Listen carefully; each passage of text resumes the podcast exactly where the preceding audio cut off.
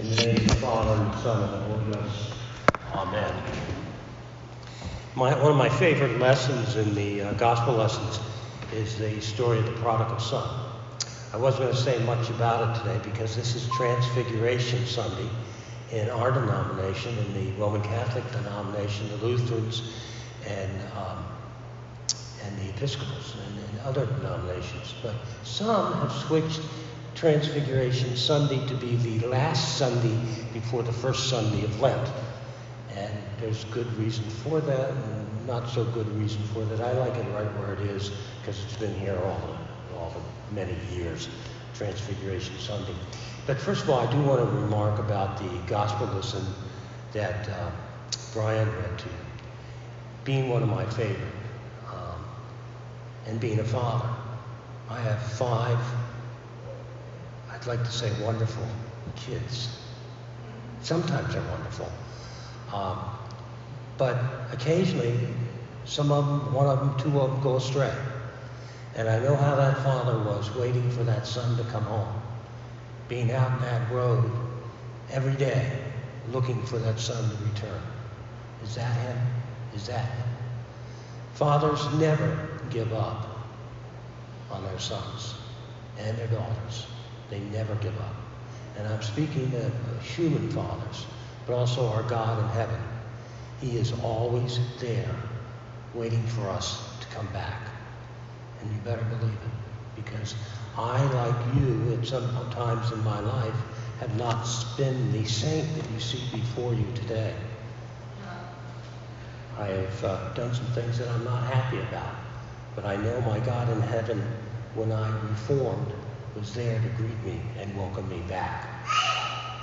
Massey Shepherd said about our calling today, it expresses succinctly as possible the whole doctrine of grace. If you read that over again, you'll see that. Massey Shepherd was a Episcopal priest. He was a liturgist and uh, an author. When I was in seminary, you had to have, I mean, your copy of the priest manual written by him was like a sacred book. Now, I don't know where he got all his stuff from, but he said you cross yourself at this time and that time, and, and you raise your hands like this, and you, when you, you, you move your hands down like this when you say, bless us and stuff. I don't, you know, I couldn't make up that stuff, but I have a sneaking suspicion he made it up. Maybe he had some good foundations for it, but as a priest, you memorized what to do from that manual. When I was in Scotland, my bishop over there heard I was returning to the States, and he couldn't get a copy of it over there or didn't know how, and asked me to pick up a copy of it. But everything you see that we do in the service here pretty much is governed by a book like Massey uh, Shepherd wrote that says when to bow, how to genuflect, the whole nine yards. Uh, and it's been a tradition pretty much of the church, a lot of that stuff going back 2,000 years. He just put it together in a book form and added some things here and there. If you'd like to, on page 822 of the Bibles in your pew is the lesson from Matthew 17, 1 to 9 on the Transfiguration. And take a look as I read this, and maybe you're looking at it too, your Bibles. Take a look at the characters involved in this. Put yourself in perhaps the disciples' place. And after six days, Jesus took with him. Uh, this lesson was preceded by uh, take up your cross and follow me. After six days, Jesus took with him Peter and James and John, his brother and led them up a high mountain by themselves. And he was transfigured before them, and his face shone like the sun, and his clothes became white as light. And behold, there appeared to them Moses and Elijah talking with him. And Peter said to Jesus, Lord, it is good that we are all here. If you wish, I will make three tents here one for you, and one for Moses, and one for Elijah. He was still speaking when behold, a bright cloud overshadowed them, and a voice from the cloud said, This is my beloved Son, with whom I am well pleased. Listen to him. When the disciples heard this, they fell on their faces and were terrified. But Jesus came and touched them, saying, Rise and have no fear. And when they lifted up their eyes, they saw no one but Jesus only. You know, when this was said before, this is my son with whom I am well pleased, it was at the baptism of Jesus. If you want to, you don't have to back up in that Matthew's Gospel, of Matthew 3:17.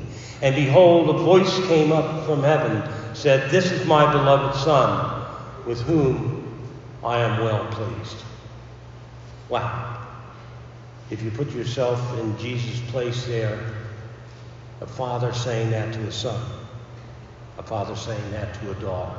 This is my beloved, of whom I am well pleased. I remember about, gosh, it's more than 12 years ago. I decided it was about time. I must have read this lesson, and um, and I thought I, I should tell my kids how proud I am of them. And I wrote each one of them a note and sent it to them. And pretty soon thereafter, they all called their mother and said, Has he finally gone off the deep end? Because it was a really uh, something I felt called to do, to tell them I was proud of them. Have you ever said, as a parent, how proud you are of your children? When is the last time you said it? It's important to them and it's important to you to say those things. And maybe in reverse, maybe it's important for the children to say that to their parents. How proud they are to be the sons and daughters. How proud they are. The last of that verse in the Transfiguration is verse 9. And when they were coming down from the mountain, Jesus commanded them, Tell no one the vision until the Son of Man is raised from the dead. This story just defies interpretation, although it hasn't stopped multitudes of people trying to say, what does this mean? What is the message in this? It's a mystical encounter, not only between God and God's beloved, but also between those at the center of the story and those who watch. Those at the center are Jesus, Moses, and Elijah. Those who watch are Peter, James, and John. And then, of course, it's all of us watching them watch each other. And we watch and try to figure out what the whole thing means. What does this mean? And we, it dominates the way we look at Scripture sometimes. What is the hidden message here? Maybe I'll be the first one to discover what this is really saying. But we look at Scripture and we put our thinking caps on and we do our best to decipher the symbols and the words and read between the lines and come up with a, the encoded message that Jesus has hidden in this passage just for us to find. In this case, the most common decoded message is that Moses stands for the law, Elijah stands for the prophets, and Jesus, of course, is the Messiah by singling out Jesus as my son, the beloved. God sets the gospel over the law and the prophets. Listen to him, says the voice from the cloud. If anything even remotely that strange has ever happened to you, then you know why Peter, James, and John were relieved when Jesus said, Tell no one about this. It's, think about it. There was supernatural light. Famous people came back from the dead. God talking to you from inside a cloud. Things like this may happen only in the Bible. But try talking about them to people out there in the world, and they will give you the card of a local psychiatrist or psychologist. It's hard to talk about these things but we must. Another favorite part of my of the scripture, in my opinion, is from the 16th chapter of Matthew, beginning at the 13th verse. Now, when Jesus came into the district of Caesarea Philippi, he asked his disciples, Who do people say the Son of Man is? And they said, Some say John the Baptist, others say Elijah, and others say Jeremiah or one of the prophets. But Jesus looked at them intently in the eye and he said, But who do you say that I am? And I think that's the question we need to ask ourselves every day when we wake up. Who do we say Jesus is in our life? Not only on that day, but on all days. Is He your Lord and Savior? Is He the one who's going to pick you up when you fall down? When you do things that you'd rather not do, who do you pray to? Do you pray to the Lord of salvation, to the, to the Lord of forgiveness, to the Lord who saves all who seek Him? Let's say a little prayer.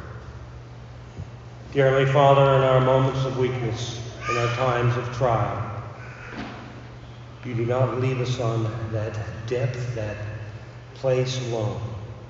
You are there with us to pick us up. You are there with us to not let us go there. You are there with us to bless us and love us and keep us as your faithful children as we go through this life to the next. In the name of the Father, and the Son, and the Holy Ghost. Amen.